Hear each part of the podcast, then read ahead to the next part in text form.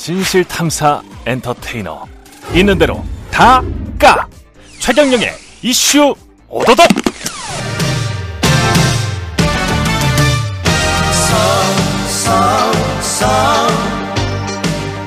네, 안녕하십니까?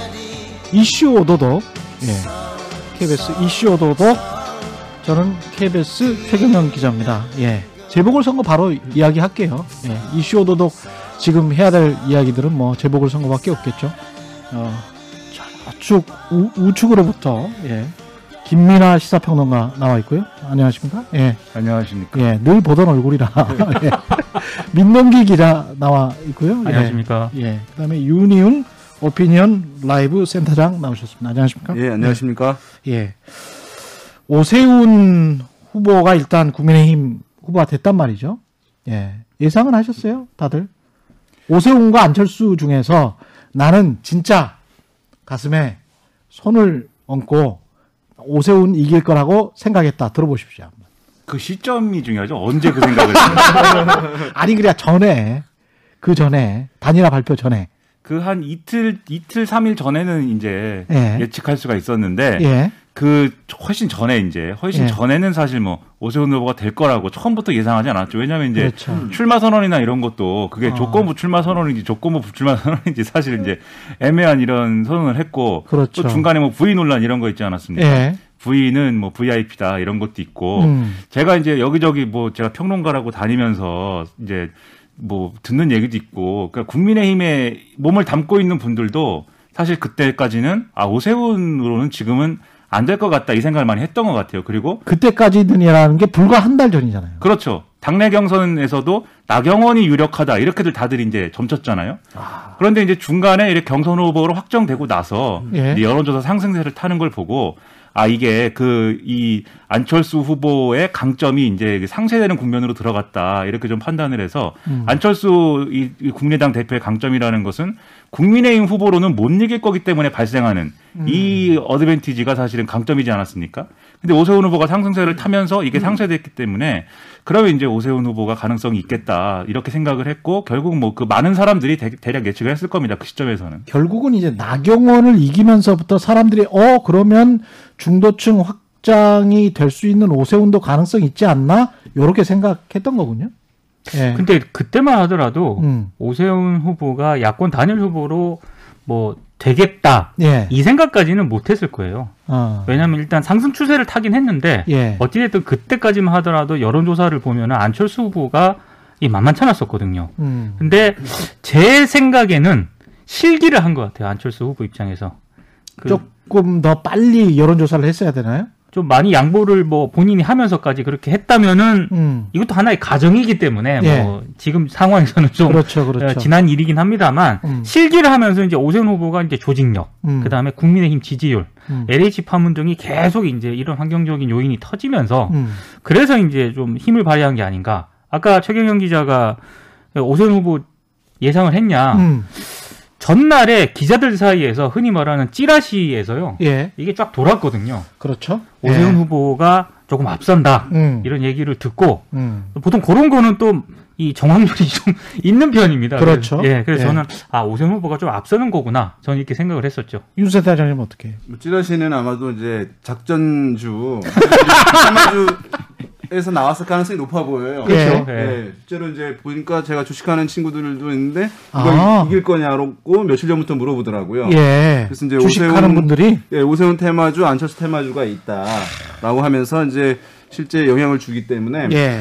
이제 그래서 저는 이제 하여튼 그런 측면도 있었다고 볼 수 있는데 우리가 이제 오세훈 후보의 이제 의회 선전 및 이제 뭐 선출 음. 어, 야권 단일화 후보로 당선된 것 어, 정해진 것에 대해서 간과하는 것은 뭐냐 하면 제가 봤을 때는 이제 LH 사건도 있습니다. 윤석열 전 총장 의 영향이 상당히 컸다는 것을 좀 지적하고 싶어요. 어. 왜냐하면 사실 윤석열 전 총장이 검찰 총장직을 사퇴할 때 예. 하기 전까지 어, 안철수와 오세훈의 격차라고 하는 것은 뭐 10%포인트 가량 격차가 나고 있었던 상황이에요. 예.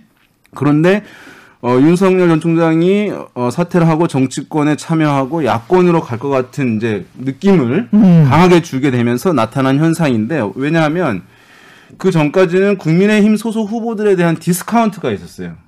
국민의힘 후보로는 어쨌든 이제 뭐 대선도 안 되고 코리아. 디스카운트처럼? 어 그래서 예. 어 이제 그 외에 있는 예. 일을 해야지 예. 중도와 진, 보수까지 아우르면서 어 이제 여당 후보와 맞설 수 있다라고 하는 이제 막연한 인식들이 있었던 것이거든요. 음. 그래서 나경원, 오세훈도 뭐 경쟁을 하더라도 그것이 개선되지 않았어요. 근데 윤 전 총장이 사퇴를 하게 되면서 그 barrier 장벽이 없어져 버린 거예요. 뭐냐 하면 무기력했던 이 야권층에게 또는 음. 보수 성향층에게 어 윤 총장이 유력한 대권 주자가 됐네. 근데 야권으로 함께 하겠네. 어 이제는 국민의힘 소속이든 아니든 상관이 없네. 라고 하게 되면서 국민의힘 후보들에게 있었던 디스카운트 현상이 그때 없어져 버렸어요. 희망이 보였구나. 네, 그러면서 안철수와 상관없는 그래서 이제 보게 되면 안철수 대 박영선, 오세훈 대 박영선이 거의 차이가 없었어요. 근데 아. 누가 돼도 상관없다고 하는 인식이 범야권층에게 상당히 높게 어, 어필이 되고 자극이 되게 되면서 누가 돼도 상관이 없다면 예. 기왕이면 뭐 그런 다운치마. 상황에서는 이제 실제로 이제 뭐 조직력이라든가 이제 이런 것들이 영향을 준 거지고 협상력이라든가 이런 부분 미- 디테일한 부분은 이제 이후에 영향을 주었을 텐데 음. 근본적으로 안철수와의 그 갭, 큰 갭을 개선하는 데는 제가 봤을 때는 그 효과가 이제 많이 얘기는 안 하는데 예. 상당히 이제 영향을 주, 주지 않았나 생각됩니다. 근데 이렇게 되면 특히 이제 지금 현재 지지율이 꽤 큰 차이로 지금 벌어지고 있는 것 같은데 박영선 후보랑 우리가 축구 경기를 보더라도 특히 이제 뭐 자기가 응원하는 팀이 이기고 있다 그러면 계속 보는 경우가 많거든요. 근데 한일전을 하는데 뭐 5대 0으로 지고 있다 그러면 안 봐요. TV를 보다가 안 보거든. 그러니까 투표를 하는 경우도 어 너무 질 것 같아 그러면 그러면 경기 관람을 안 하는 것처럼 투표장에 안 나갈 가능성이 높단 말입니다. 박빙이면 계속 끝까지 보지. 그리고 투표장에 나가지. 근데 이게 그래서 이쪽은 한쪽은 지금 으쌰으쌰하는 분위기가 분명히 있는 것 같고, 와 처음으로 이길 것 같아. 다섯 번째 만에 뭐 이런 분위기가 있는 것 같고 박영순 후보 측은 뭔가 지금 돌파구가 없는 것 같은 그런 모양새란 말이죠. 그 뭐 선거나 경기나 예, 어, 결과에 불확실성이 있어야 예. 대중의 관심, 유권자의 관심이 있는 것이지. 그렇죠. 결과가 확실할 것 같으면은 지금까지 보게 되면 이제 이 법야권에 있었던 여러 가지 단일화, 단계적 단일화가 있었잖아요. 예, 뭐 토너먼트라고도 하고 이제 얘기하는데 그때 보면 관심 거의 다 이제 잘 못 받은 거예요. 음. 여권도 그렇게 그렇습니다만은 왜냐면 결과가 너무 뻔하니까. 그런데 이제 안철수 오세훈의 단일화는 상당히 관심이 높았던 거죠. 왜냐면 결과가 불확실성이 있었기 때문에 그런 상황인데 지금의 만약에 말씀하신 대로 이 조사 결과를 받아들이는 사람들이 이제 다양한 인식으로 받아들이 겠습니다만은 이것이 격차가 너무 현저하다. 어, 게임이 끝난 거 아니야 라고 하는 분들은 뭐 이기는 쪽에 있는 분들에게도 또는 이제 지고 있는 쪽에 지지하는 분들에게도 아, 뭐 어떤 어떤 관심도라든가 투표 참여의 열이라든가 지지, 뭐 적극성이라든가 이런 것들을 제약할 가능성은 있는 것이기 때문에 예, 뭐 그럼에도 불구하고 조사를 보게 되면 오히려 이제 야권 성향층, 보수 성향층의 투표 의지가 상당히 높아요. 예, 조사에서 결과를 보면 우리가 이제 이른바 적극 투표층 이번 선거에 반드시 투표 참여하겠다라고 하는 분들 그분들은 이제 투표 참여할 가능성이 상대적으로 더 높은 분들인데 거기서 격차가 좀더더 나는 경우들이 있어요. 예. 그것은 뭐냐 하면 보수 성향층에 계신 분들이 투표 의지가 좀 더 높은 거예요. 음. 과거에도 사실 이런 현상은 있긴 있었는데 왜냐하면 보수 성향층에 계신 분들은 고령층에 계신 분들 많이 있거든요. 음. 이분들은 비가 오나 눈이 오나 보궐선거에서 휴일이든 아니든 상관없거든요. 예, 항상 의지가 충만하신 분들이에요. 예, 그러니까 근데 야권층들은 탄력도가 있거든요. 그렇죠. 젊은 층들이다 보니까 예, 그런 부분은 아마 제가 봤을 때 이제 여당에서는 여권에서는 이 지금 약간 투표 의지가 좀 상대적으로 낮은 것을 얼마나 끌어올릴 수 있느냐 남은 기간 음. 어 그것이 뭐 매우 중요한 관건이 될 수밖에 없을 것 같습니다. 여기서 이제 최경영 기자가 별로 탐탁치 않은 예. 샤이 진보라는 얘기가 샤이 진보. 예, 민주당 쪽에서 나올 수밖에 없는 게요. 예, 지금 그런 상황이라고 민주당에서는 판단을 하고 있는 거죠. 예. 그러니까 뭘 해도 지금 안 되는 상황이고 지지율 음. 격차는 더 벌어지고 그러다 예. 보니까 어, 이 지지층을 향해서 잘 읍소를 하고 설득을 하게 되면은 지금은 여론조사라든가 이런 게 잘 응답을 하지 않지만은 음. 결국에는 핵심 지지층들은 민주당에 불만이 많더라도 예. 투표 당일날 투표장에 나올 것이다. 이런 기대를 하고 있는 것 같아요. 어. 그래서 이제 샤이 진보라는 얘기를 많이 하는데 한 가지 좀 간과하는 건 있는 것 같아요. 그러니까 지금 지지층 민주당의 전통적인 지지자들 사이에서도 좀 빠지고 있거든요. 지지율이. 어, 이게 왜 빠지는 거냐? 음. 오늘 뭐 경향신문이라든가 지금 언론들에서 보도를 하고 있는 거 보면은 주로 전통적으로 여성들이라든가 예. 30대, 40대 이런 층들에서 빠지고 있다는 거거든요. 근데 이, 이 사람들을 사회진보를 하고만 저 치부할 수 있을 것인가? 그건 또 아닌 것 같다. 이런 생각이 하나 들고요. 예. 그래서 이제 민주당이 또 다른 축으로 때리고 있는 게 오세훈 후보가 상당히 좀 중도 쪽에 많이 어필을 하고 있다라고 생각을 하는 것 같아요. 음. 그러니까 지금 민주당이 굉장히 집중하고 있는 게 오세훈 후보는 중도 아니다. 옛날에 정광훈 목사가 집회하는 데서 거기서 나온 발언 봐라. 예. 저 사람 중도가 아니다라고 그렇게 외곽을 때리는 방향으로 가고 있는 게 아닌가. 예. 그 전략이 뭐 유효타가 될지는 잘 모르겠습니다. 김연아 평론은 어떻게 생각하세요? 그러니까 이게 뭐 여론조사와 이제 투표 실제 투표한 것의 격차 이런 거를 들어서 이제 지금 민주당은 뭐 이른바 샤이 진보 얘기를 하는 건데 음. 근데 그게 뭐 이- 이게 샤이 진보라는 게 저는 뭐 그 개념의 무슨 뭐 이런 정당성 이런 걸 떠나서 음. 지금 상황을 표현하는 거에 적절한 틀인가는 좀 의문이에요. 왜냐하면 이게 음. 샤이진보라기보다는 원래 민주당을 지지했어야 될 사람들이 지금 의견 표명을 안 하고 있는 상황을 얘기를 하는 거거든요. 음. 그 의견 표명을 왜 안 하느냐? 첫 번째로 이제 뭐 실질적인 내 피부에 와닿는 문제가 지금 있죠. 부동산 문제라는. 예. 지금 이사를 해야 됐거나 또는 뭐 애 학교를 보내기 위해서 뭔가 이렇게 부동산 문제를 해결했어야 됐던 건데 해결 못한 사람들이 있지 않습니까? 예. 그런 사람들의 어떤 마음이라든가 이런 게 영향을 미치고 있는데 여기에 이제 LH 투기 이런 게 이제 얹히다 보니까 그렇죠. 지금 이제 민주당 지지층이 떠나는 국면이 이제 된 거죠. 음. 근데 이 민주당 지지층이 이 떠난다고 해서 그러면 오세훈 후보에게 투표를 할 거냐? 그럴 가능성은 많지 않은 것 같고 뭐 예. 일부 그런 뭐 사례가 없지는 않겠지만 그렇기 때문에 일단 떠난 사람들의 마음을 되돌리는 게 이제 필요한 거죠. 그러다 보니까 지금 이제 민주당이 하는 캠페인 중에는 어 이 민주당이 싫을 수는 있지만 그렇다고 국민의힘 찍어도 되겠느냐라는 취지의 캠페인을 지금 해가지고 이제 그것도 여러 가지로 얘기가 나오고 있는 거 아니겠습니까? 예. 이게 첫 번째가 있고 그 다음에 두 번째로 이게 방금 말씀하신 이제 뭐 어, 샤이진보 이런 거 말고 아, 오세훈 후보가 지금 어쨌든 중도로 이직되고 있다 이렇게 말씀하셨는데 다시 얘기하면 국민의힘에 붙어 있던 그 비호감 꼬리표가 없어진 상황이에요 지금 음. 이 정권 심판론이 굉장히 좀 아, 고조돼 있기 때문에 예. 이 정권 심판론이 국민의힘의 비호감을 없앴으니까 이걸 다시 되살려야 됩니다 더불어민주당이 그러려면은 가장 지금 뭘 열심히 그래서 하고 있는 거냐면 오세훈은 이명박이다 이걸 굉장히 열심히 하고 있는 거잖아요. 아. 그래서 예를 들면 내곡동 땅 투기 의혹 이런 거에 대해서 음. 내곡동 땅의 셀프 보상이냐 아니냐는 지금 쟁점으로 첨예하게 안 갑니다. 예. 지금 쟁점이 첨예한 건 뭐냐면 왜 그걸 해명하면서 거짓말을 했느냐요. 아. 박영선 후보가 뭐라고 했느냐면 거짓말은 이명박이다 이렇게 얘기합니다.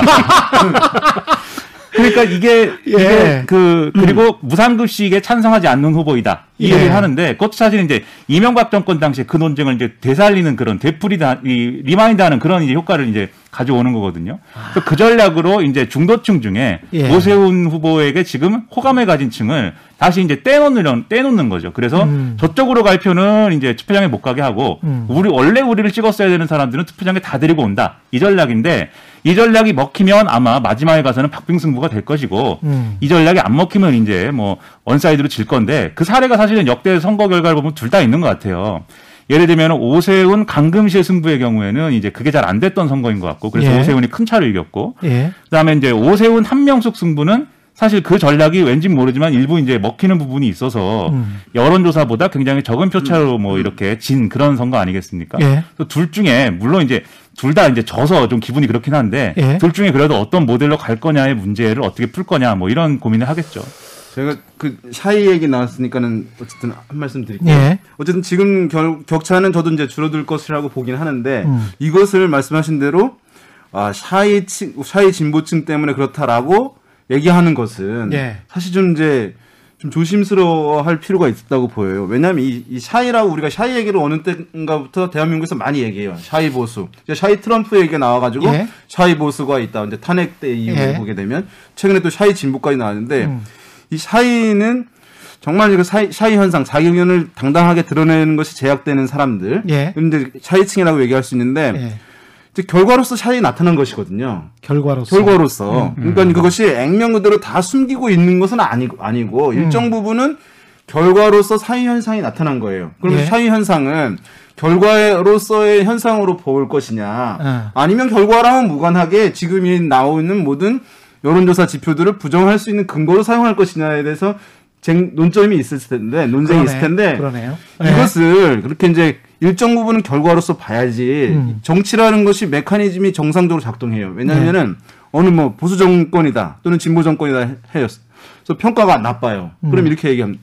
우리 지지층들이 지금 샤이 현상 보이기 때문에 이 나오고 있는 어, 우리 지지, 지- 지지율이라든가 이런 것들은 정확한 사실이 아닙니다. 라고 얘기를 해버리게 되면 음.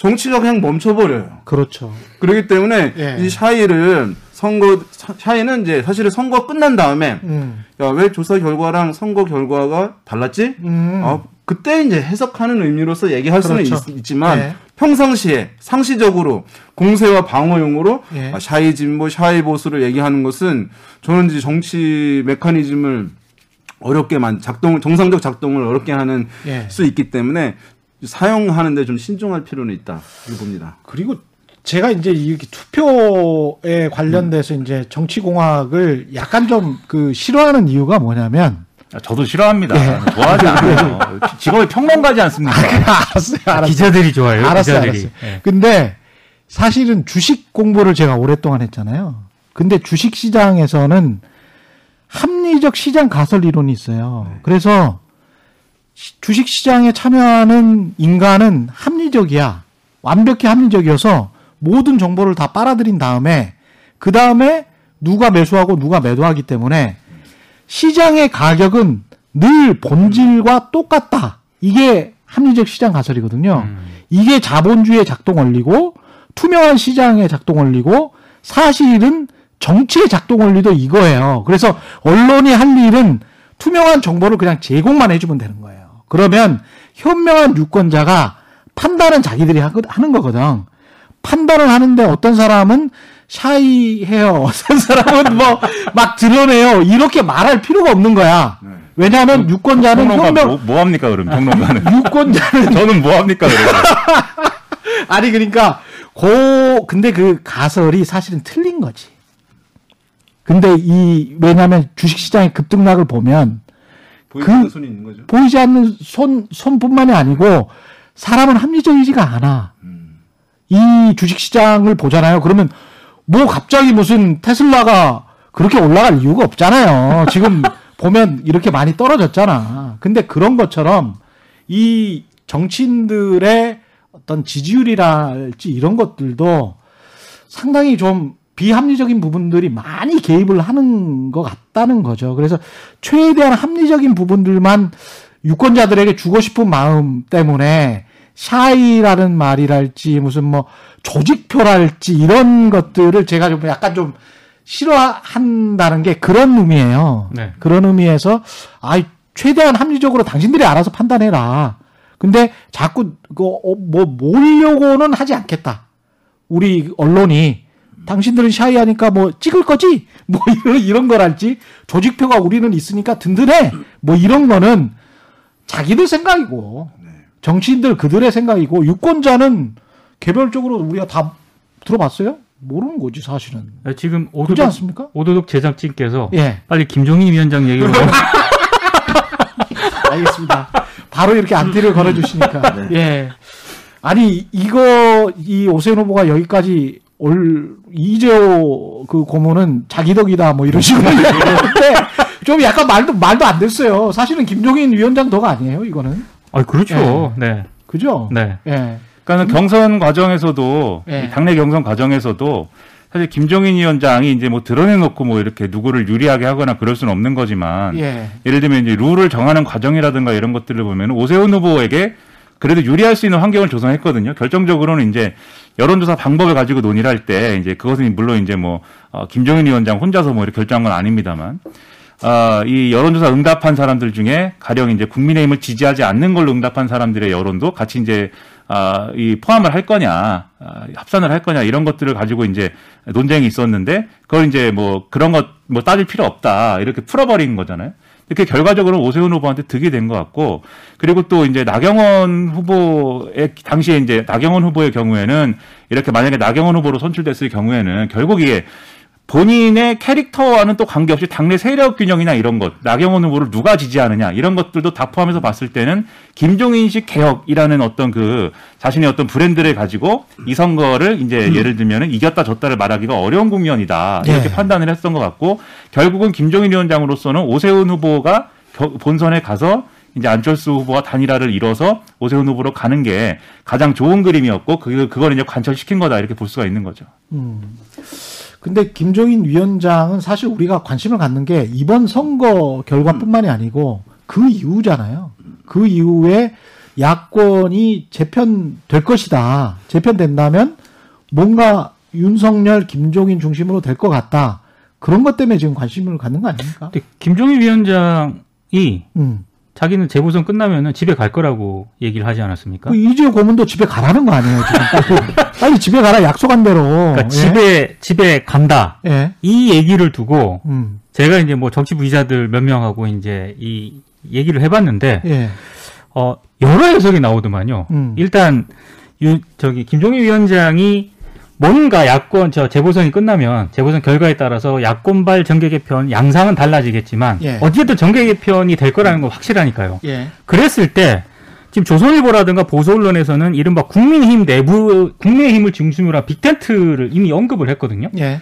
근데 국민의힘 중심으로 뭔가 그, 그 정계 개편을 하려면은 음. 김종인 위원장이 국민의힘으로 들어가서 뭔가 할 수 있는 여건을 만들어줘야 됩니다. 이를테면 지금 그렇죠. 김종인 위원장에 대해서 굉장히 비토하고 있는 중진 그룹들이 있거든요. 그렇죠. 이 그룹들을 어느 정도 뭐 정리를 한다든가. 음. 아, 그래서 최소한의 그 여건을 만들어줘야 되는데 지금 국민의힘 내부에서 그런 여건을 조성할 수 있는 어, 동력이 있는가? 여기에 대해서는 여전히 물음표가 있기 때문에 음. 그래서 나오는 얘기가 결국에는 외부로 갈 것이다. 김종인 위원장이. 예. 그랬을 때 이제 떠오르는 이름들이 윤석열 전 총장 이런 이런 사람인데, 음. 근데 기자들이 또 물었어요 김종인 위원장한테, 아 윤석열 전 총장한테 뭐 연락을 할 거냐? 그러니까 김종인 위원장이 나 연락 안 한다. 연락을 당, 한- 당분간 안 할 거다 이런 취지로 얘기를 했거든요. 음. 아 그러면 또 윤석열 전 총장하고 뭐 연락을 안 하고 뭐 안 한다는 얘기인가 이렇게 얘기를 했는데 이걸 또 다르게 해석을 하더라고요. 어떻게? 예, 김민하 평론가도 알겠지만 정치인 발언은 여러 해석을 해야 됩니다. 그러니까 김종인 위원장이 나는 먼저 연락 안 할 테니까 음. 네가 먼저 연락해라. 아. 그러면 내가 컨설팅 해줄게. 이렇게 이런 뉘앙스였다. 그런 해석을 하시는 분들도 있습니다. 그러니까 어찌됐든 음. 김종인 위원장의 지금 주가가 굉장히 상종가를 치고 있는 건 분명한 것 같아요. 그러니까 이게 뭐 네. 어제 JTBC 인터뷰나 이런 데서도 태도가 좀 보이는 게 음. 김정인 위원장이 어떤 방식이든 이제 아, 윤석열 대망론에 대해서 역할을 할 것처럼 이제 얘기를 합니다. 제가 볼 때는 왜냐하면 이제 처음에 이제 별의 순간을 얘기한 것도 사실은 그랬고 어제 이제 이걸 이제 녹화하고 있는 시점 중 시점이 어제니까는 그러면 무슨 요일이지? 네, 무슨 요일입니까? 네, 오늘이 무슨 요일이지? 네. 오늘이 목요일입니다. 네, 하루하루 뭐 무슨 JTBC? 인터뷰는 수요일. 네, 수요일 수요일 인터뷰에서 예. 아, 뭐 정치 이제 그 선언을 하려면 5, 5, 6월에는 해야 된다. 예. 그 다음에 어 그러면 이제 윤석열 전 총장이 대권을 도전할 경우에 도와줄 거냐 이렇게 물어보니까 그건 내가 생각을 해봐야 되는데 쉽지 않다. 왜냐하면 그동안 해봤는데 뭐 별로 즐겁지 않았다 이렇게 얘기했거든요. 뒤집어 그게 이제 자기가 팽당한 얘기를 하는 거지 않습니까? 예. 그 뒤집어 얘기하면은 팽당하지 않을 조건과 무슨 이런 어, 이후에 대한 계획이 있으면 또 할 수도 있는 거죠, 사실. 그 얘기를 이제 볼 수 있는 얘기를 하고 있어서 뭔가 윤석열 대망론에 이제 좀 올라타려는 어떤 움직임은 맞는데 이게 그러려면은 그 올라타는 거는 이제 그럴 자기가 그럴 계획을 가지고 있다는 거는 그렇다 쳐도 거기까지 가는 경로가 뭐냐는 우리가 한번 따져볼 필요가 있겠죠. 그게 결국은 그래서 국민의힘을 중심으로 한 이제 윤석 국민의힘이 윤석열을 받아들이는 그림인 것이냐 아니면 그게 아닌 것이냐 이게 이제 아닐 건데 근데 여기서 이제 재보선이 끝나면 국민의힘에서는 어쨌든 김종인 위원장이 비대위원장을 놓으니까 그럼 이제 당권 국면이죠. 근데 만약에 여기서 뭐 김종인 비대위원장을 추대하거나 뭐 이런 식으로 되면 이제 김종인 비대위원장이 이제 국민의힘을 중심으로 해서 이 어떤 그림을 짜는 과정으로 갈 수도 있는데 지금 이제 그렇다기보다는 이미 당권 주자들이 다 준비하고 있거든요. 다 각자의 계획들이 지금 다 있습니다. 주호영 원내대표도 있고 뭐 김부성 전 의원도 얘기 나오고 뭔가 사람들이 얘기가 나오고 있으니까 여기에 대해서 이제 그 추대론이나 이런 거는 사실상 좀 어려울 것 같아요. 그러면은 결국은 이제 전당대회에서 어느 노선으로 가는 거냐가 결정이 돼야 됩니다. 이 어느 노선이라는 것은 김종인식 개혁이 김종인 없이도 계속 가는 거냐 아니면 다시 과거를 회귀하느냐인데 김종인식 개혁이라는 것은 지금까지 본 것은 보수 일부가 좀 유리되더라도 국민의힘 네. 본체랑 좀 유리되더라도 아 이것을 중도 지향으로 계속 이제 끌고 가는 게 핵심이지 않습니까? 근데 그렇죠. 지금 중진들의 반발이나 영남 일부의 이제 좀 영남 일부를 기반으로 한 이 세력들의 반발은 그렇게 가서는 안 된다는 거거든요. 음. 이 보수를 중심으로 해서 그 다음에 이제 2차적으로 확장을 해 나가야 된다는 것이지. 그래서 이 노- 논쟁, 이 장권 승부, 노선의 승부가 이제 재보선 이후에 어떻게 결론 나느냐에 따라서 김종인 비대위원장이 어느 지점에서 어떤 방식으로 윤석열 대망론을 또 이제 이용하거나 거기 올라탈 것이냐의 그림이 달라지겠죠. 저는 이제 김종인 위원장에 대해서 이제 평가하고 하는 것을 해몽이 좀 과장된 부분이 많다고 생각합니다. 네. 왜냐하면 사실은 이번에 어, 안철수 후보 예. 오세훈 후보 해가지고 오세훈 후보가 뭐 오차범위 밖에서 이겼다 하지만 사실은 그건 사실 아닐 가능성도 높거든요. 예. 차이가 사실은 그렇게 많이 안 났을 가능성이 높아요. 음. 그래서 그냥 그 힘들게 해서 이긴 거예요, 간신히. 예. 이겼을 뿐인 거예요. 예. 그거를 이제 다 김종인 위원장이 했다. 어. 여러 가지 사실은 그 안에서 보면은 오히려 안 좋은 모습들을 보였고 음. 지난번에 과거에 또는 역대 대통령들을 만들 때 아, 이기는 쪽에 가서 잠깐 예. 우연 우연성도 겹쳤던 것이고 그런 부분인데 이것을 냄새를 잘 맡는 왜냐하면. 왜냐하면 정말로 이렇게 해서 대중이 평가한다 하면은 예. 이분이 대중성을 획득해서 예. 대중 정치인의 위상을 획득해야 돼요. 본인이. 대중은 사실 크게 관심 보이지 않는단 말이에요. 무슨 아. 얘기냐 하면 대권 주자에서도 뭐 하다못해 한 5%의 지지를 보인다거나 김종인. 라고 하면서 예, 네. 김종인 위원장이 돼야지 대중으로서 높은 평가를 받는 것인데 음. 그렇지는 않기 때문에 사실 그 안에서 결과와 이 부분의 존재가 저는 음. 우연성에 있어서 된 부분을 너무 과장하게 이제 이분의 역할이 컸다라고 얘기하는 측면도 저는 있다고 봐요. 뭐 전혀 없다고 한- 그 역할이 없던 건 아니라고 할 수 있겠지만 그러네. 사실은 좀, 음. 좀 그런 측면이 있고 그런데 지금 이제 국민의힘과 어, 이후에 이제 대선 국면인가 윤석열 전 총장 간에 이제 이 일- 이른바 이제 긴장 관계가 있을 거 아닙니까? 예. 끝난 다음에 그렇게 보면 대선 주자 유력한 대선 주자가 없는 국힘으로서는 음. 윤석열 전 총장을 국힘 안으로 끌어들이는 것이 제일 나은 방식일 제일 낫죠. 예. 그런 면에서 이제 김종인 위원장이 뭔가 역할을 해주기를 바라기 때문에 네. 어, 김종인 위원장이 본인이 이제 집에 간다라고 하는 건 본인이 몸값을 올리기 위해서 하는 발언인 거죠. 제가 봤을 때는. 아, 단지. 예, 그런데 예. 어, 이후에 이제 당에서 저는 굉장히 이제 그 흐름이 있을 거라고 봐요. 근데 이제 말씀하신 대로 당권 주자들이 있는 상황이에요. 음. 있는 상황이기 때문에 또 김종인 위원장을 싫어하는 분들도 있는 것이기 때문에. 예. 좀 룰대로 가자라고 이제 주호영 원내대표가 이제 일단 비상대책위원장 대리를 하게 돼요. 음. 직무대행을 이제 하게 된 다음에 전당대회로 가는 건데 그 주호영 원내대표의 결정이 상당히 중요할 텐데 그 압박이 이제 엄청 심하겠죠.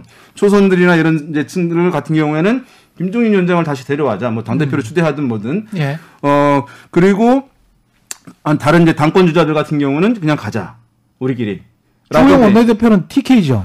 본인도 예. 사실은 당권에 마, 당권. 마 음이 그렇죠. 있어요. 주영 네. 원내대표. 그래서 네. 고민이 심하다는 거예요. 자기가 이제 자기도 당권 주자였거든요. 음. 유력한 그런 상황이어서 뭐 쉽게 저는 타협하는 저런 게 될 수 있어요. 이제 그 당권을 이제 지금 이제 국민의힘 같은 경우는 단일성 지도 체제가 이- 있는 것인데 단일성 지도 체제는 뭐냐면 이제 대표를 별도로 뽑는 거예요. 네. 대표한테 권한을 다 주는 거예요. 그런데 이제 이것을 통합 이제 뭐냐면 모든 이제 사람들이 권한을 나눠 갖는 형, 형태로 음. 지도부를 갖추자. 그러면 이제 대선 앞두고 관리도 수월하니까 다른 대권 주자들도 오케이 하면서 그 힘을 모을 수 있는 거예요. 예. 그래서 이제 그렇게 단일 대표한테 모든 권한을 주지 않고 쭉 나눠 갖자라고 하는 흐름을 어, 당권 주자들과 대권 주자들이 결합해서 김종인 위원장을 견제하는 흐름이 있을 수 있고 음. 그런 당권이라든가 이런 데 관심 없는 초재, 초재선 의원들 중심으로 김종인 위원장을 다시 데려오자라고 하는 것이 지난번처럼 지난번에도 이런 게 있었거든요. 음. 다시 한번 재현될 가능성은 이제 있다. 근데 근데 윤석열 입장에서는 네. 김종인이 없는 국민의 힘에 들어 지금 현재로도 들어가기가 굉장히 좀 껄끄러운데 김종인이 없는 상황에서 국민의힘에 쑥 들어간다? 이건 말이 이, 되나? 이 모든 예. 얘기가 예. 오세훈 후보가 일단 재보궐선거에서 이긴다는 걸 전제로 그렇지. 얘기가 되고 있거든요. 그렇지. 근데 저는 김종인 위원장이 과거에 이제 했던 전철을 봤을 때 예. 결국 그 문제 같아요. 그러니까 더불어민주당으로 저 김종인 위원장이 들어갔을 때도 예. 중진들을 쳐냈거든요. 마음에 안 드는 예. 의원들 저기 저기 안 주고 예. 아, 이번에도 만약에 이제 국민의힘의 김종인 위원장이 뭐 초선을 중심으로 추대 형식이 됐든 만약에 들어갈 수 있는 환경이 된다면은 음. 결국에는 TK 의원들 중에 굉장히 극우적 색채가 강한 몇 사람들을 쳐낼 겁니다. 그러니까 아. 제 지금 지금 그냥 저희 내피셜이에요 시나리오. 네. 그걸 쳐내고 음. 국민의힘의 지금까지의 그 색채 보수적 강한 보수적 색채를 상당히 걷어낼 겁니다. 음. 근데 그런 거를 국민의힘 중진들이 수- 어느 정도 수용할 수 있을 것인가? 아. 그러니까 지금 중진들이라든가 당권을 생각하는 사람들은 우리 그렇게 하지 않더라도 오재현 후보가 서울시장 재보궐선거에서 이겼기 때문에 이 상태로 가면 우리 대선에서도 이긴다. 음. 라고 판단을 해서 만약에 거부를 한다면은 뭐 그 자체로 가는 거고 만약에 이제 그 어떤 중진들을 중심으로 TK라든가 이런 보수 색채를 강하게 걷어내는데 국민의힘 내부에서 중지가 모아진다면은 예. 그때는 이제 뭐 김종인 위원장이 됐든 아니면 윤석열 총장이 됐든 심지어 금태섭 전 의원까지 흔히 말하는 외곽에 있는 사람들이 국민의힘 내부로 들어올 수 있는 여지가 그만큼 넓어지는 거거든요. 음. 이거를 지금 국민의힘 중진들이 오케이를 할 거냐? 제 저가 제가 봤을 때는 가능성이 현재로서 좀 낮지 않나 이렇게 생각을 합니다. 그게 윤 센터장님이 이제 김종인 이제 역할론에 대해서 과대포장돼 있다 이렇게 말씀하셨는데 음. 그게 이제 맞죠. 예를 들면 김종인 비대위원장이 엄청난 뭐 이런 현자여서 이 모든 거를 다 계획해가지고 뭐 이렇게 했느냐 이제 그건 아닌 그 거죠. 부분을 말씀드린 예. 겁니다. 네. 그런데 이제 정치라는 게 맥락이기 때문에 결국은 김종인 비대위원장에게 정치적 무게가 막 실릴 수밖에 없는 환경은 사실은 국민의힘이 조성한 거거든요. 음. 지난 총선 때 김종인 비대위원장을 선대본부장으로 데려오냐 마냐를 가지고 싸웠는데 예. 결국은 데려오지 않았습니까? 효과가 있었느냐? 사실 없었습니다. 물론 음. 이제 더 망할 수 있는 거를 뭐 좀 더 덜 망하게 했다든지 뭐 이런 표, 이런 표현은 가능할지 모르지만 또 이제 소선거구제이기 때문에 승자는 한 사람뿐이니까 어 뭐 큰 격차로 질 것을 음. 더큰 격차로 질 것을 뭐 적은 격차로 지게 했을 수는 있겠지만 예. 그 가지고는 효력이 없었어요. 근데 그럼에도 불구하고 국민의힘에서 대안이 없었기 때문에 김종인 비대위원장은 이제 또 맡길 수밖에 없었던 거고 예. 이제 그것에 대한 또 왈가왈부를 하면서 김종인 리더십에 대한 찬반 논란을 또 하면서 음. 그게 오히려 지금 상황에서는 김종인 리더십에 대한 어떤 과대 포장이라든가 이런 게 가능해진 국면이 또 온 거거든요. 음. 그러니까 그런 걸 보면은 사실 김종인 비대위원장이 뭐 그것도 능력이라면 능력인 건데 예. 어쨌든 간에 지금 과대 포장되어 있는 그런 상황이라 할지라도 이 포장에 이제 힘을 이제 받을 수 있는 상황은 맞는 거죠. 그럼 이제 이 포장된 힘을 그러면 앞으로의 국민의힘 내에서 그러면 어, 이 포장된 힘을 이제 활용할 것이냐. 근데, 근데 그게 어렵다라는 조건을 이제 민동 기자님 말씀하셨는데 저도 이제 거기에 동의를 하는 게 예. 벌써 오늘 아침에 이제 유승민 의원이 음. 유승민 의원 아니죠. 유승민 전 의원이 예. 그 벌써 집단 지도 체제 얘기를 했어요. 아. 이게 유승민 전 의원 같은 경우가 어쨌든 대권 주자이기 때문에 지금 이 김종인 비대위원장이 와서 예를 들면 윤석열 대망론 이런 거 띄우고 이런 것이 별로 이제 기분이 좋지 않을 겁니다. 그렇겠죠. 그렇기 때문에 이런 시도가 벌써 이제 들어왔고 그다음에 당권 주자들도 이제 그런 부분으로 많이 움직일 가능성이 지금은 이제 높아지고 있는 상황이고 그렇다고 한다면 윤석열 전 총장 입장에서 사실은 김종인이 있든 없든 국민의힘으로 들어오는 게 싫고 어려운 것은 결국은 이제 전직 대통령들 문제거든요. 결국은 네. 뭐 자기 색깔이랑 안 맞아서도 있겠지만 자기가 어쨌든 간에 그 전직 대통령들 이제 뭐 그렇게 수사를 하고 음. 그다음에 그것에 대한 거부감이 국민의힘 지지층이 어쨌든 일부에라도 있는 상황에서 그렇죠. 그 내부에 들어가서 사실은 자기가 아무 조직도 없이 혈혈 단신으로 들어가서 음. 남의 이제 그 어떤 기대, 그러니까 음. 아까 말씀하신 그래도 개- 그래도 상대적으로 개혁적이라고 하는 어떤 어, 내부의 사람들 또는 충청 대망론에 기대를 걸고 있는 몇, 몇 사람 안 되는 이제 그 충청권 사람들 뭐 이렇게 해서 그 기대를 받고 그 내부에서 이제 이길 수 있는 거냐 이런 건 이제 의문이 있으니까 음. 결론적으로 얘기해서 이 과거의 이제 문제와 국민의힘이 얼마나 결별을 한 상태로 이제 아, 그 어떤 그러한 이 과거의 과거 정권을 더 이상 떠올리지 않아도 되는 어떤 세력이 되는 거냐의 문제가 달린 거죠. 근데 이 문제를 얘기하면 또 김종인식 개혁이라는 게 그런 거 아니었어? 얘기가 이렇게 된다는 겁니다. 그러니까 사실은 두 가지가 합의가 어렵기 때문에 그러니까 김종인식 개혁을 할 거냐 말 거냐에 대해서 합의가 어렵기 때문에 결과적으로는 그러면 너- 더 넓은 일종의 보수 빅텐트로서의 윤석열 대망론이라는 거는 실현이 매우 어렵지 않을까라고 지금은 이제 생각한다는 거죠. 갑자기 그런 생각이 드는데 김종인을 시라소니에 비교를 한다면 시라소니가 조직이 전혀 없었어요. 조직이 전혀 없었는데 종로를 평정한 것은 이정재 그 다음에 저 김무한이었잖아요. 근데 시라소니는 시라소니로서 늘 멋있었거든.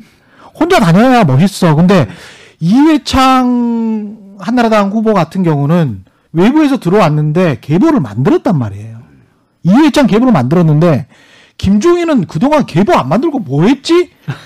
그런 생각이 드니까 남을 구박하니까 네. 그거를 만들 수가 없죠. 사람들이 아, 막 저- 저랑 구박하고. 좀 비슷한가? 그래서 시라손인 건가? 그러면 시라손이면 아주 선거에는 불리하겠는데 이런 생각이 갑자기 드네요.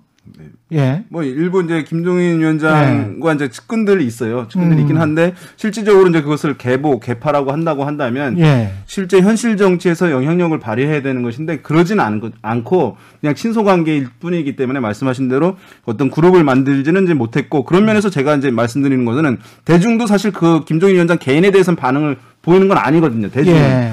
현실 정치 안에서는 이제 인정을 하지만 그런 예. 면에서 대중 정치인으로서의 가능성은 저는 이제 높지 않다고 보는데 어쨌든 지금 선거에서 중요한 건 윤석열 전 총장이 어, 좋아하지 않는 시나리오로 갈 수도 있는 거예요. 뭐냐면 만약에 오세훈 후보가 당선이 됐다. 저는 그것이 어, 윤석열 전 총장한테는 굉장히 안 좋은 시나리오, 음. 싫어하는 시나리오라고 봐요. 왜냐하면 예. 오세훈 후보가 당선이 됐다 만약에 그러면 자체 경쟁력을 키우려고 할 거란 말이에요. 그 힘이 생기는 거예요. 국민의 힘이. 그렇게 되면 만약 김종인 위원장이라고 하는 브릿지도 없는 상황 없, 없다고 한다면 윤석열 전 총장 같은 경우는 상당히 이제 어떤 행로를 찾아가는데 쉽지를 않은 상황이 될 수도 있는 것이기 때문에 네. 만약에 윤석열 전 총장은 이번 선거에서 이제 서울시장 선거 등에서 어. 국민의힘이 지는 것을 내심 바라고 있을 가능성이 있어요. 왜냐하면 그랬을 때 쉽게 접수를 할 수 있는 거예요. 야권 전체를. 그래서 이제 야권 개편에 있는데서 본인 중심으로 이루어질 가능성이 매우 높아지는 것이거든요.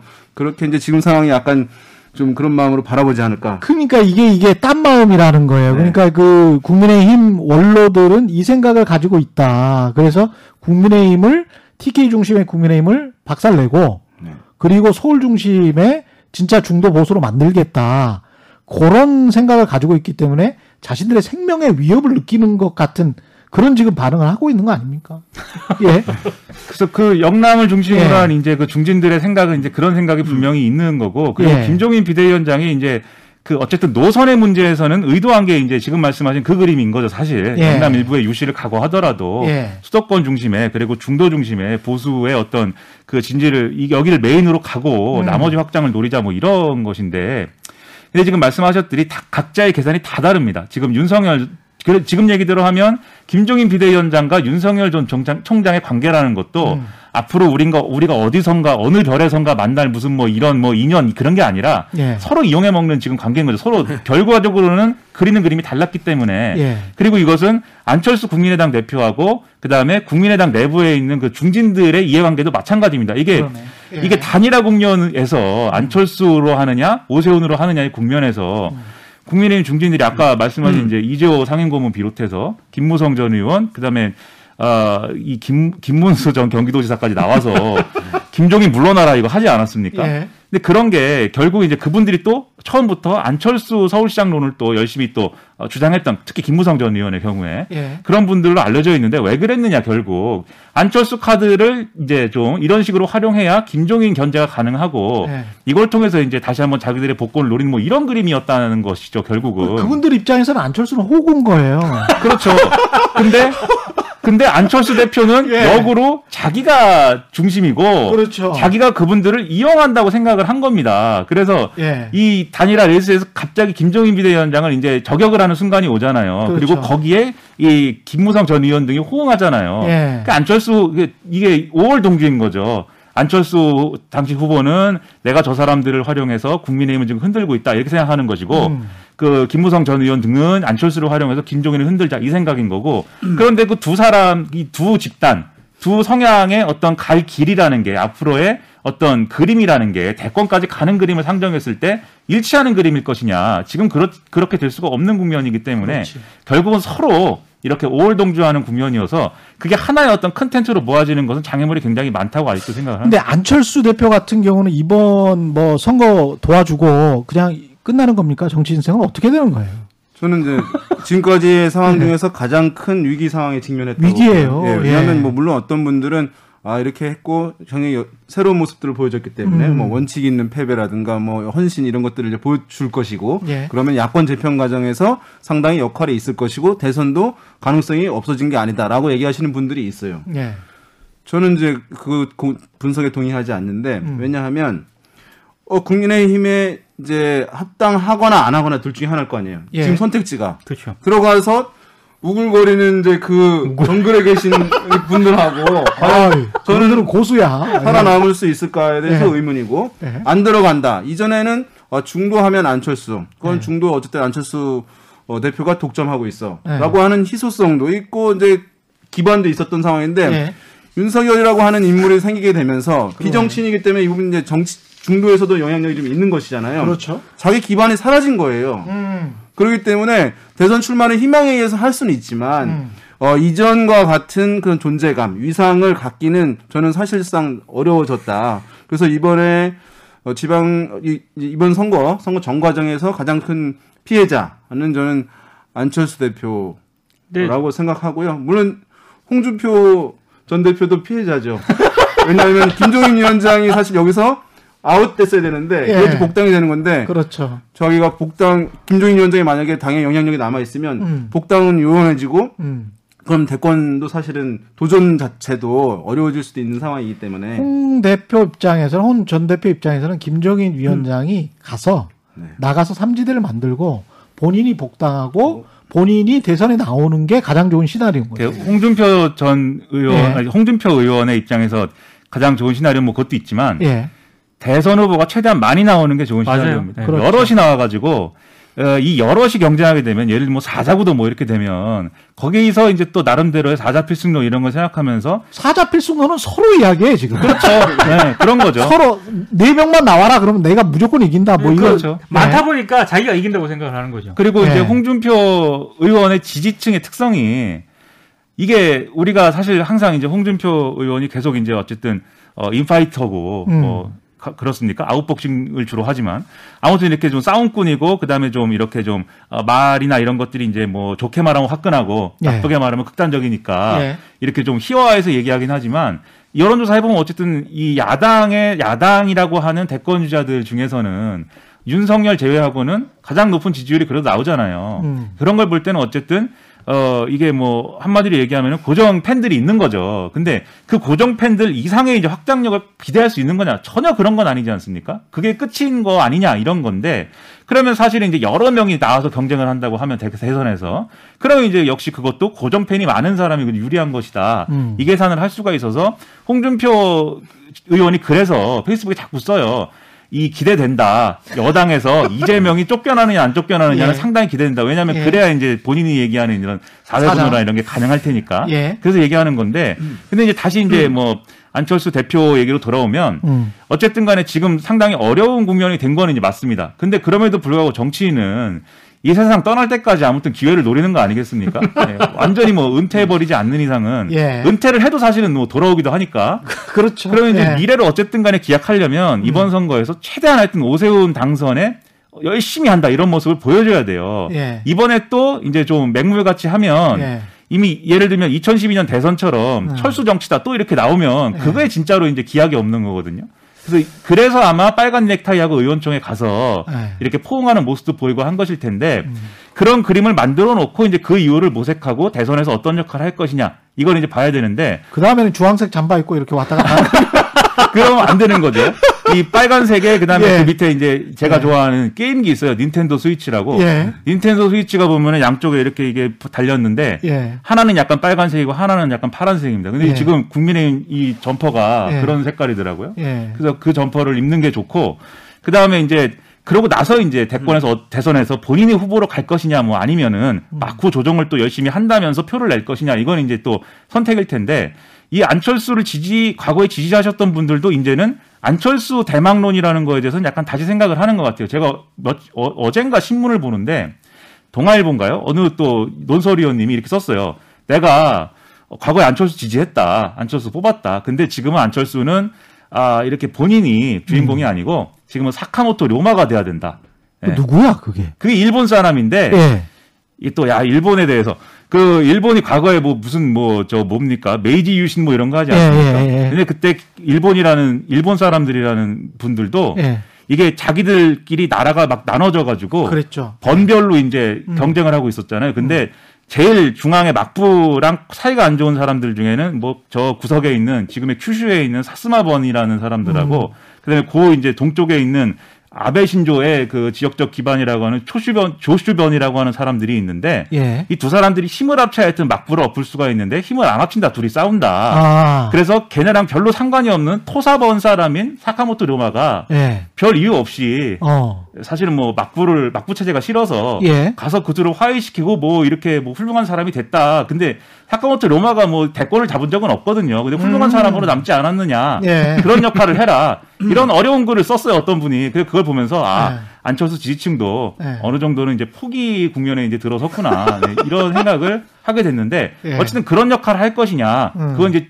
왜냐하면 안철수 어, 대표도 음. 나이가 뭐 그렇게 고령은 아니니까 그렇죠. 그 다음에 뭐 역할이 있을지 모르겠 모르겠지만 뭐 역할이 뭐 이- 뭔가 있을 수가 있겠죠. 음. 근데 이제 그 결심을 할 수 있을 거냐는 또 개인의 캐릭터에 달렸는데 그 JTBC 인터뷰에서 김종인 비대위원장이 그래서 그랬습니다. 어 그짓이라고 표현을 했는데 음. 어 정리하면 이런 얘기예요. 안철수 대표로 그러면 다음 대선에서 안철수 대표가 당선 가능성이 있느냐? 음. 없다. 없는데 지금 얘기하는 거 보면은 또 나올 것처럼 얘기하지 않느냐. 음. 그럼 또 나와서 지금 서울시장에서 했던 것처럼 무슨 단이라든지 뭐든지 이런 거를 하려고 할 텐데 그게 가능하겠냐. 예. 이렇게 받아치고 있거든요. 음. 그러니까 사실 어, 본인의 의지에 달렸지만 객관적으로 볼 때는 이제 가능성이 많이 없어졌다 이렇게 봐야 근데. 그 과정에서요 음. 지금 음. 야권 단일화 후보가 선출되는 과정에서 안철수 대표가 본인의 포지션을 스스로 망가뜨렸어요. 그러니까 제3지대 대표 주자로서 자리매김을 끝까지 하고자 했다면은 예. 막판에 와서 뭐 합당 이런 얘기도 하면 안 됐고요. 그렇죠. 더더군다나 네. 마지막에 그거 유튜브 채널에 출연을 했습니다. 그렇죠. 그래서 뭐 네. 개표와 관련해서도 막 이상한 음모론. 거기에 동조하는 듯한 태도를 보였거든요. 예. 그러니까 그런 행보 자체가 어. 이미 본인이 추구해왔던 제3지대의 어떤 그 그런 삼지대가 아닌 것 같아요. 아니에요. 그렇게 되면. 그러니까 가치로서의 어떤 지향점 이런 것도 마- 완전히 완전히 무너졌기 때문에 음. 심지어 이제 김종인 위원장 입장에서는 저렇게까지 얘기를 하는 상황이거든요. 그리고 네. 심지어 국민의힘으로 입당을 안 한다 하더라도 예. 음. 안철수 대표가 지금 제3지대에서 구심력을 발휘할 수 있느냐? 없습니다. 이미 윤석열 전 총장이라는 그렇지. 어, 음. 악마가 있기 때문에 음. 안철수 대표 입장에서는 본인의 스탠스를 찾기가 굉장히 어려운 상황인 거죠. 시간이 많이 지났는데 민주당 이야기가 이렇게 안 나오는 정치 토크쇼도 없을 것 같아요. 그만큼 민주당이 문제가 있는 것 같은데 민주당은 지금 대체 뭐가 문제입니까? 왜 이렇게 지지율이 떨어지고 있고 왜 이렇게 힘들어하고 있는 거죠? 물론 이제 우리가 이- 예. 이제 잊고 있는 것이 있는데 음. 이것이 대통령 임기 사실상 마지막 예, 해에 치러지는 선거라는 점이거든요. 예, 다른 정권 보게 되면 이제 대통령 임기 중반부터 치러지게 되면 야당은 선거에서 프리미엄을 얻게 되는 거예요. 음, 왜냐하면 우리가 어 여- 여러분 보시겠지만 이제 야당에서 얘기하는 프레임인 정권 심판론 예. 얘기하잖아요. 또 중간에는 이제 초반 중반엔 정권 견제론을 얘기하다 막판에 정권 심판론을 얘기하는 것인데 그럼 여당에서는 어, 안정적 국정 운영을 위해서 우리 이제 국정 안정론을 얘기하는 것이거든요. 그런데 국정 안정론을 얘기하는 것은 여당 지지층만 그 호응을 해요. 그렇죠. 예, 근데 정권 심판론이나 정권 견제론에서 호응하는 분들은 어떤 분들이냐면 제1 야당을 좋아하지 않더라도 음, 그 지지하는 것과 상관없어요. 지지하는 분들은 당연히 거기에 호응하고 그렇죠.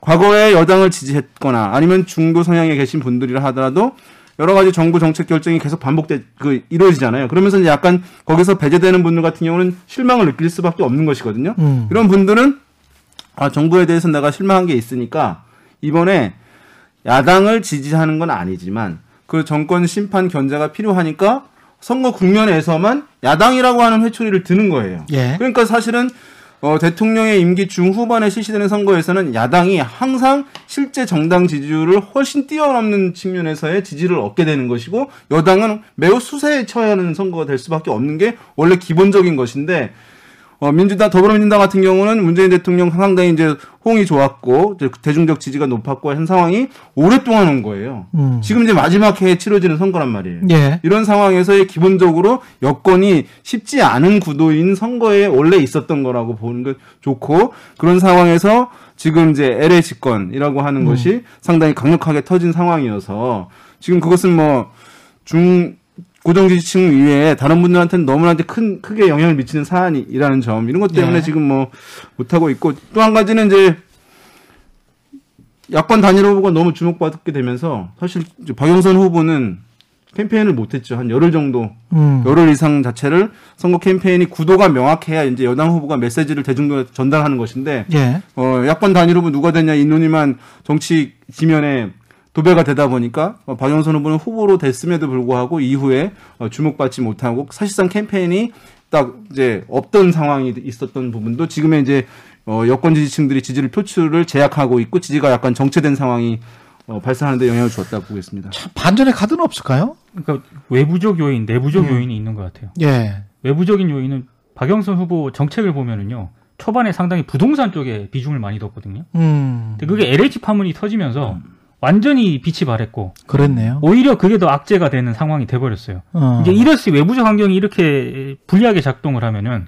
결국에는 이 민주당 고정 지지층들이 박영선 후보에 대해서 전폭적으로 지지를 해줘야 되거든요. 예. 근데 지금 내부적으로 과연 그런가? 음. 여기에 대해서는 여러 얘기가 있습니다. 지금 박영선 후보가 찬 민주당 내 포지션이 음. 위치가 친문 이른바 이른바 아, 최경영 기자가 싫어하는 예. 어, 정치, 정치 공학적인 분류로 봤을 때 예. 신문 핵심 지지층으로부터 완벽하게 지지를 못 받고 있습니다. 예. 그러니까 그런 어떤 내부적인 요인이 음, 음. 이번에도 좀 충분히 반영 이게 드러나고 있는 게 아닌가라는 시선이 하나 있고요. 음. 그 맥락에서 지금 뭐 임종석 전 비서실장이 페이스북에 예. 박원순 전 시장을 소환해서 얘기를 하지 않습니까? 어. 이런 부분들이 분명히 민주당 전략상으로 선거 전략상으로 불리하게 작동되는 게 분명한데도 불구하고 예. 계속 이렇게 이렇게 파열음이 나는 이유가 뭘까? 이- 왜 그래요? 결국에는 박영선이라는 어떤 그런 후보에 대해서 예. 전통적인 민주당 내에서도 그렇고 민주당 핵심 지지층들이 예. 여전히 좀 불안하고 어. 일부 부정적인 시선으로 보고 있는 게 아닌가. 근데 이제 그런 영향도 이- 있을 것인데 음. 근데 이제 저는 뭐 굳이 이제 이거를 도식적으로 좀 얘기하자면 그러니까 선거 전략에 대해서 이제 도식적으로 얘기하자면 이런 측면이 있는 것 같아요. 그 어쨌든 박영선 후보 측은 오세훈 후보를 계속 이제 과거이다라고 얘기를 합니다. 그게 이명박이든 네. 뭐 태극기 부대든 무상급식 얘기든 음. 뭐 과거에 이제 서울시장이든 왜냐하면 어쨌든 오세훈 후보는 경험론 이런 거를 이제 제시하니까 내가 이제 그래도 어 거의 그 전에는 전무후무한 재선 서울시장이고 뭐 5년밖에 안 했지만 그렇죠. 사퇴를 했지만 예. 그 당장 내일부터 어, 당선 다음 날부터 이제 어쨌든 시장이 될 수 있다라는 경험론을 들고 나오니까 음. 나 당신은 과거다라고 얘기를 하고 거기에 플러스 아까 말씀드린 이제 비호감 요소를 살리기 위한 이명박이다 이걸 이제 하는데 오세훈 후보는 거기에 대해서 현재를 얘기하고 있어요. 그 현재는 뭐냐면 지금 현재 이 정권의 여러 가지 실정 그분들 말이죠. 음. 여러 가지 실정 때문에 사람들이 얼마나 힘드냐. 음. 이 정권을 견제하지 않고 이 선거에서 견제한다라는 이런 표를 내지 않고 어떻게 우리가 이거 바로잡을 수 있겠느냐 이 메시지로 가는데 예. 그럼 이제 한 사람은 상대를 과거의 얘기를 하고 예. 한 사람은 이제 현재 얘기를 하지 않습니까? 그럼 남은 건 이제 미래에 대한 얘기를 누가 어떻게 할 거냐의 문제가 남아요. 예. 근데 미래에 대한 얘기라는 것은 오세훈 후보 측은 야당이기 때문에 상대적으로 쉽습니다. 정권을 교체하자고 하면 돼요. 예. 그리고 정권을 교체하기 위해서 우리가 이런저런 노력을 한다고 얘기하면 됩니다. 그래서 여기 우리 보면 안철수도 있고 어. 금태섭도 있고 예. 그다음에 지금은 없지만 윤석열도 언제는 있을 수도 있고 어. 그리고 뭐 실제로 서로 얘기를 해봤는지는 모르지만 김동연 전 경제부총리 뭐 이런 사람도 있을 수가 있는 거 아니냐라고 얘기를 하면서 예. 그 정권 교체의 기대감을 키워가면 그게 이제 일종의 뭐 제가 지금 도식적으로 얘기하는 음. 미래에 관한 의제가 이제 되는 거죠. 그럼 이제 박영선 후보 측의 그런 미래에 관한 의제가 뭐가 있을 수 있느냐? 음. 그냥 또 도식으로 얘기하면 두 가지가 있을 수가 있어요. 하나는 자체적인 어떤 얘기가 있을 수가 있고 두 번째는 뭔가를 계승한다고 하는 얘기가 있을 수가 있는데 예. 이 계승이라는 게 예를 들면 문재인 정권의 정책을 계승한다든지 음. 아니면 전임 박원순 시장의 정책을 계승한다든지 음. 이런 것을 가지고 가야 앞으로도 그런 사회입니다. 그런 서울입니다. 음. 이렇게 얘기를 해야 되는 것인데 음. 이게 결국은 박원순 시장의 어쨌든 그런 안 좋은 일로 인해서 비극으로 인해서 시작이 된 예, 그런 어, 박원순 시장의 성추행 문제로 시작이 된 이 선거이기 때문에 음. 일단 계승 뭐 이런 얘기를 하긴 좀 어려워진 측면이 있죠. 음. 근데 선거 초반에는 박영선 후보가 뭐 그런 생각이었는지 모르지만 어쨌든 자기 고유의 어떤 미래 의제를 나름대로 제시했습니다. 그게 결국은 이제 뭐 21분 뭐 컴팩트 도시, 예. 예. 그다음에 뭐 수직 정원, 음. KS 디지, 디지 털 화폐, 예. 그다음에 그다음에 뭐 있습니까? 그, 그 특수 주사기. 예. 근데 이게 잘 보면은 그 어, 카테고리를 나눠 보면 음. 그 민노 기자님 말씀하신 대로 개발 및 부동산, 음. 그 다음에 코로나19예요. 예. 코로나19로 인해서 뭐 피해를 입은 소상공인이라든지 또는 코로나19 대응을 방역의 관점에서 이렇게 잘하고 있다든지 음. 이런 얘기인데 이게 그러면 효력이 있었어야 되는데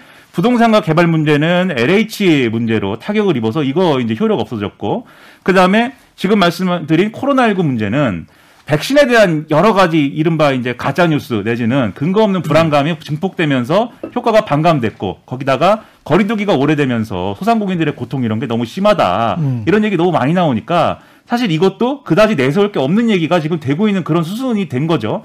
그럼 남은 게 없지 않습니까? 그래서 이제 박영선 후보 입장에서는 상당히 어려움이 있는 거고 그 얘기를 이제 사실은 원래대로 하면 원래 계획대로 하면 차기 대권 주자들까지 나와서 이 선거를 미래적인 선거를 만들어갔어야 되는데 그 역할을 했어야 되는 게 사실은 이낙연 이전 대표죠. 그렇죠. 근데 지지율이 또 떨어지지 않았습니까? 음. 지금 사실은 스포트라이트 못 받고 있잖아요. 원래는 이제 이 음. 선거에 이낙연 대권 주자로서 이낙연의 운명이 갈린다. 이제 이렇게 얘기를 했는데 예. 그럴 것인가? 약간 이제 의문시가 되고 이재명 경기도지사가 역할을 해야 될 필요도 있- 있어서 이제 어제 만나기도 하고 그랬는데 음. 경기도지사기 때문에 할 수 있는 역할이라는 건 제한이 있거든요. 그렇죠. 선거법 다 위반이지 뭐. 그렇죠. 예. 그러다 보니까 이게 미래적인 의제를 찾을 수가 없는 국면이 됐습니다. 그래서 결국은 임종석 전 비서실장 같은 사람들이 본인의 욕심도 있겠습니다만, 뭐 본인이 여기서 뭔가 과거에 그래도 내가 박원순 전 시장한테 그래도 빚도 지고 했- 정치적 빚도 정무부 한데 부시장이었죠. 네. 예. 예. 그런 것도 있는데 뭐 그거 그것에 의리도 있고 했겠지만 결국은 계승론을 어느 정도 얘기하지 않으면 음. 이게 앞으로의 얘기를 하기가 어렵다라는 측면에서 박원순 전 시장의 뭐 공과 가가 있지만 공을 얘기하고 싶다 아마 이 얘기인 건데 음. 근데 오히려 제가 볼 때는 그것이 가져오는 오히려 역풍이라든가 음. 부정적인 효과가 훨씬 클 거거든요. 음. 그래서 결론적으로 얘기하면은 그런 측면에서 어려운 선거다라는 게 분명해 보인다는 겁니다. 이번 선거가 4월 7일이잖아요. 예. 그런데 보궐선거임에도 불구하고 사전 투표가 이제 적용되기 때문에 2일, 3일에 치러지면 이제 2일이 다음 주 금요일입니다. 예. 그러면 이제 사실상 사실상 일주일 남은 거예요. 그러네요. 예. 예. 투표가 시작되고 제가 봤을 때 이번에는 사전 투표 때 투표율이 본 선- 선거일의 투표율보다 더 많을 가능성이 있어요. 음. 그러니까 사실은 이제 큰 성 투표가 이제 시작되는 것이니까 일주일 남은 상황인데 지금 상황에서 제가 봤을 때 여권 지지층의 적극성이 상당히 떨어져 있는 상황이에요. 예. 그래서 이제 여러 가지를 찾고 있는 것인데 이제 여당 후보 후보가 음. 어 그런데 그걸 잘 찾지 못하 못하고 있는 것 같고 음. 그래서 그것을 여권 지지층들이 어, 관심 보이고 내가 여당 후보를 지지하면서 투표장에 나오게 하는 것, 투표 의지를 높이는 것, 그것을 이제 마지막 찾은 것이 뭐냐 하면 말씀하신 대로 어, 오세훈 후보 등에게 이른바 이제 MB맨이다, MB 아바타다라고 하면서 어, 범여권층 또 진보 성향층에게 아직까지 남아 있는 이명박, 박근혜 전 대통령들에 대한 이제 반감들 예. 이것을 환기시킴으로써 여권 지지층에게 투표 의지를 제고시키는 것 음. 이것이 이제 가장 어, 크게 여권 지지층을 폭넓게 자극하는 요인이다라고 아마 판단을 한 것으로 보이고 그것에 지금 집중하고 있는 것이고 제가 봤을 때도 그것이 가장 현재로서는 다른 뭐 정책보다도 효과적인 것 아니겠는가 그나마 이렇게 보이, 보입니다. 부산 같은 경우 있지 않습니까? 그 오히려 서울보다 더 박빙일 수도 있을 것 같아요. 지금 양상을 보면 네. 특히 이제 박형준 후보의 음. 갖가지 이제 의혹들이 있는데 제가 이렇게 보다 보니까 어떤 생각이 드냐면 박형준 후보가 된다고 하더라도 되면 국민의힘에 오히려 특히 대선 가도에 있어서 굉장히 큰 부담이 될 수도 있겠다. 왜냐하면 국수본이 경찰이 지금 수사를 한다고 했고 그렇죠. 그리고 이거를 멈출 수가 없는 사건이에요. LCD 사건, 사건 같은 경우는. 그리고 국수본은 처음에 이제 설치해서 뭔가 성과를 한 번도 보여준 적이 없잖아요. 그러니까 이거라도 검찰이 옛날에 덮었던 것 같은데 라는 의혹이 있기 때문에 자기들이 뭔가를 해서 뭘 보- 보여주겠다라고 해서 줄줄줄 만약에 나온다면 그 상황 자체가 이상하잖아요. 17층, 8층에 아들, 딸이 분양을 받았단 말이야. 그것도 비동 로얄층이에요. 이- 이상, 이상한 거지. 이상해. 그 계약금 뭐 500만 원, 700만 원 이렇게 해서 그, 그 정도 프리미엄 받고 이렇게 받았고 조형물은 또 얼마를 주고 아들 해줬다. 이게 일- 보통 우리 기자들이 생각할 때는 그럼 뭐 바터 아니야? 이렇게 생각할 수도 있는 거예요. 그러니까 뭔가 좋은 층을 주고 그리고 조형물 납품은 싸게 해주거나 아니면은 뭐 공사대금을 지금 못 받았다고 하는데 뭐 아직도 못 받았다는 거는 뭐 깎아주고 뭐 이런 식의 의혹도 나올 수가 있고 여러 가지 의혹이 나올 수가 있기 때문에 오히려 박형준 후보가 어, 국- 되는 것에 관해서 국민의힘이 부담을 느낄 가능성도 있다. 그런 생각이 저는 박형준 후보는 예, 일단 지금 이런 악재들이 예, 이번 재보궐 선거에 영향을 미칠 것인가? 음, 이거는 좀 물음표로 남겨둬야 될 것 같아요. 예, 예, 일단 악재인 건 분명한데 그렇다고 당장 좀 판을 엎을 수 있을 것인가? 판은 뭐 예. 어떨지 모르겠지만 지지율은 어, 떻게 보세요? 저는 상당 부분 줄어들 것이라고 봅니다. 지금 예. 이제 어, 여권에서 한 일주일 강, 정도 전부터 집중적인 공사가 있었고 언론 예. 보도들도 많이 있는 상황이어서 이제 이번 주말 거치면은 상당히 이제 어쨌든 부산 시민들의 유권자들의 그 예. 산에 대한 인지 수준이 굉장히 이제 고조되고 충분해질 것으로 보여서 음. 실제 주말 지나고 나오는 조사들에서는 저는 이제 한 자릿수까지 좁혀질 가능성이 상당히 높다고 보고 음. 다만 이제 말씀하신 대로 그것을 뒤엎느냐 여부. 근데 그것은 이제 브릿지가 필요한 부분이 있다고 보여요. 뭐냐면 네.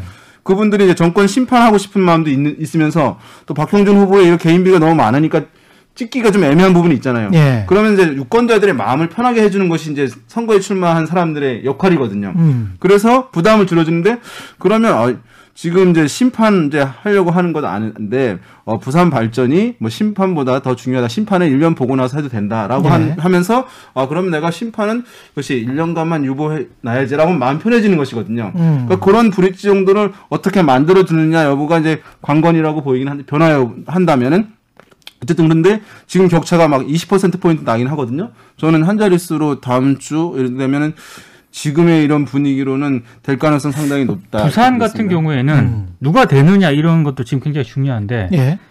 되고 나서 음. 만약에 박정준 후보가 된다고 하더라도 예. 제기되는 의혹들이 정치 공세로 치부하기에는 곤란한 것들이 예, 있거든요. 수사라든가. 이런 걸 통해서 예. 밝혀내야 될 그런 부분도 있기 때문에 음. 재보궐 재보궐선거가 아니라 대선까지 염두에 뒀다면은 음. 박형준 후보에게 제기된 의혹 자체가 국민의힘 입장에서는 엄청난 부담인 건 분명한 것 같아요.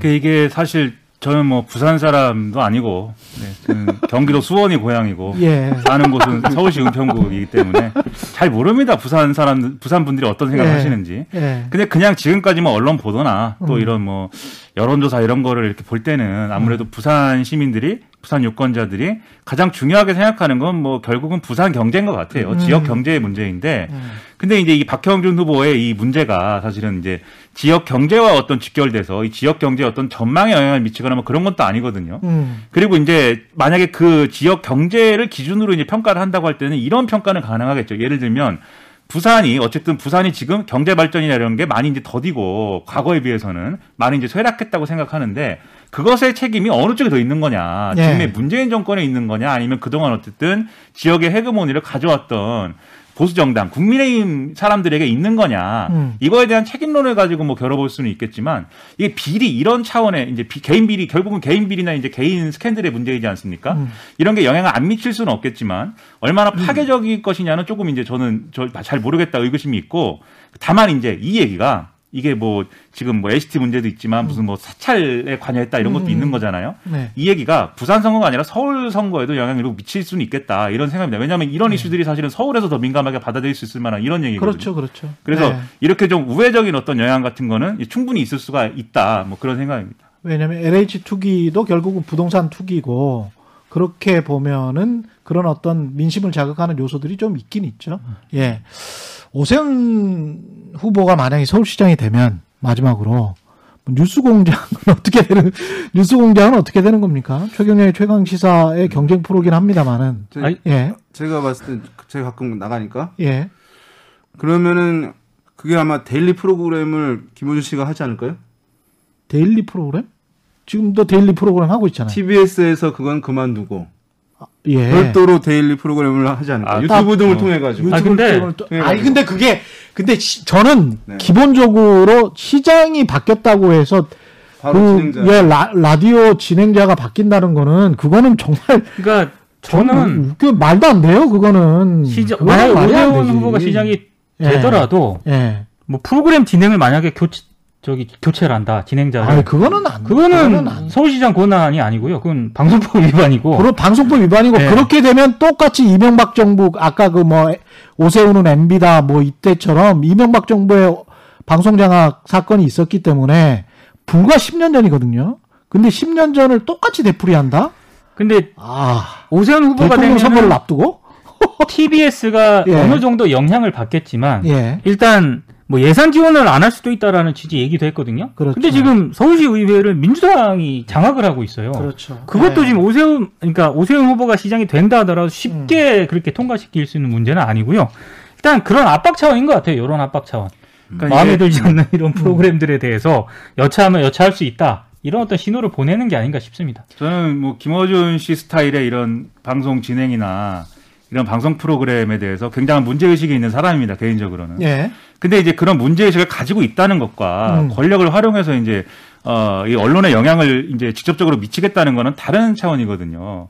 그러니까 예를 들면 KBS의 경우도 지금 뭐 KBS에서 얘기를 하고 있지만 어떤 이제 보도에 문제가 있다거나 KBS에 무슨 뭐 여러 가지 뭐 방송에 문제가 있어서 그것에 대해서 문제 제기를 하는 것은 얼마든지 할 수가 있습니다. 그런데 그렇죠. 예. 예를 들면 권력을 가진 사람들 또는 권력에 가까이 있는 사람이 KBS 사장을 압박해가지고 이 결국은 이제 어떤 프로그램에 영향을 미치게 한다거나 보도에 영향을 미치게 한다거나 그런 것들은 해서는 안 될 일이라고 생각을 하거든요. 그렇기 때문에 오히려 그렇게 했을 때 어, 자신들이 지금까지 얘기해왔던 이 국민의힘이라든가 이 야당 사람들이 얘기해왔던 이, 이 교통방송, TBS의 어떤 뭐 여러 가지 방송이나 이런 것들이 편향적이다. 이렇게 주장을 하면서 문제 제기를 해왔는데 그 편향적이라는 문제를 오히려 더 안 좋은 방식으로 이제 해결, 해결해버리는 그런 상황이 될 수가 있다는 것이죠. 그리고 그런 선택지는 뭐 이게 될 거다 안 될 거다 가능성을 떠나서 지금 쭉 말씀하신 대로 해서는 안 되는 선택인 거고요. 다만 이제 그런 예. 거 있을 것 같아요. 이 TBS가 앞으로 이제 어떤 역할을 해야 되는 거냐. 이 서울에 어떤 서울에서 어떤 이 방송을 하는데 어떤 역할을 하는 거냐에 대해서 여러 가지 여론을 통한 압박이나 여러 가지를 통해서 뭐 혹시 모르겠습니다. 다른 뭐 어, 부당한 어떤 압박을 통해서 뭐 진행자를 물러나게 한다거나 또는 그 프로그램에 프로그램 뭐 없애게 한다거나 이런 거는 뭐 할 수도 있겠지만 그런 것도 이제 사실은 용인돼서는 안 되는 방법인 것이죠. KBS도 이명박 정부 때 똑같이 당했기 때문에 제가 꼭 드리고 싶은 말씀이 이거예요. 가령 검찰이 여권에 유리하게 하고 뭐 야권에 불리하게 하고 뭐 이렇게 해서 야 검찰에 검찰총장을 바꿔 아니면 핵심 지검장 바꿔 이렇게 이야기를 한다면 검찰의 독립성은 그럼 뭐야? 이렇게 이야기를 할 거 아닙니까? 그러니까 공정성의 이슈를 가지고 자신들의 정치적 유불리를 따지면서 너 받고 아니면 뭐 기관의 예산을 뭐 어떻게 라고 한다면 국민의힘이 민주당을 비판했던 거와 똑같은 상황이 되는 거예요. 그게 첫 번째 하나 있고 그 다음에 두 번째는 공영방송 제도에 관한 여러 가지 그 언론학적 논쟁이 있습니다. 언론학적 논쟁이 있는데 공화당에서도 NPR이 너무 꼴보기 싫은 거예요. 되게 꼴보기 싫은 거야. 그래서 미국 얘기죠, 미국. 예, 미국. 미국 NPR이 이게 너무 미국 중심으로 미크. 항상 얘기를 예, 하시니까 근데 설명을 해줘야 돼요. 사람들이 몰라요. 그렇게 예, 얘기하면. 미국 공영방송 라디오가 굉장히 좀 영향력이 있고 아주 좋은 방송을 많이 합니다. 근데 오바마 대통령 때 공화당이 예산 삭감을 들고 나왔어요. 예산 좀 줄여야 되겠다라고 했는데 그 근거가 공정성이 아니고 나는 시장주의자인데 공영방송이라는 거는 없었으면 좋겠다. 전부 다 시장 위주로 가자. 그래서 뭐 다 SBS화 시키자. 이게 논점이었거든요. 저는 그렇게 주장을 한다면 그거는 충분히 그 일리가 있지. 시장주의자라는데. 근데 공영방송주의자들이 또 있단 말이죠. 학계에는.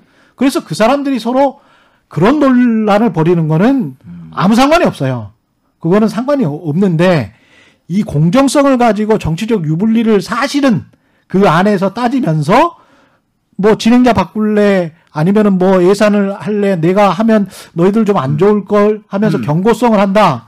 이거는 아직도 권위주의적인 네. 마인드가 있다. 저는 시- 시장주의자라고 해서 예. 그런 얘기를 하는 것도 문제라고 봅니다. 뭐 왜냐하면. 예. 속내는 예. 속내는 이게 꼴보기 싫어서 폐지하고 그렇죠. 싶은데 아니, 그러니까 논리라도 좀 세련되게 하자는 거야. 우리가 논리라도. 근데 논리를 그런 식으로 공정성을 가지고 말하면 그거는 아주 야만적이고 폭력적이면서 권위주의적인 그 냄새가 너무 풀풀 풍기기 때문에. 방송 장악이나 언론 문제 네. 이런 거는 사실 음. 여기 계신 분들이 다 뭐 전문가들 아니겠습니까? 예. 네. 최경영 기자님도 과거에 그 예. 뭐 문자도 보내고 그랬는데 예. 그런 일도 있고 그다음에 민동기 기자님도 이제 예. 언론 전문 매체에 있고 그랬고 저도 예. 사실은 그런 인터넷 매체에 있었는데 예. 그래서 그거 뭐 다음에 한번 주제를 잡아서 심도 있는 톤이라 심도 토론을 있는 해보시죠. 토인을 예. 한번 해보죠. 예, 좋습니다. 예. 최근에 이슈 오더더 지금까지 윤희용 오피니언 라이브 센터장 그리고 김민아 평론가 민동기 기자와 함께했습니다. 고맙습니다. 고맙습니다. 고맙습니다. 예, 단단한 껍질에 쌓여 있는 이슈를 들고 다음 시간에 돌아오겠습니다. 최경영의 이슈 오더독 여기까지였습니다. 고맙습니다.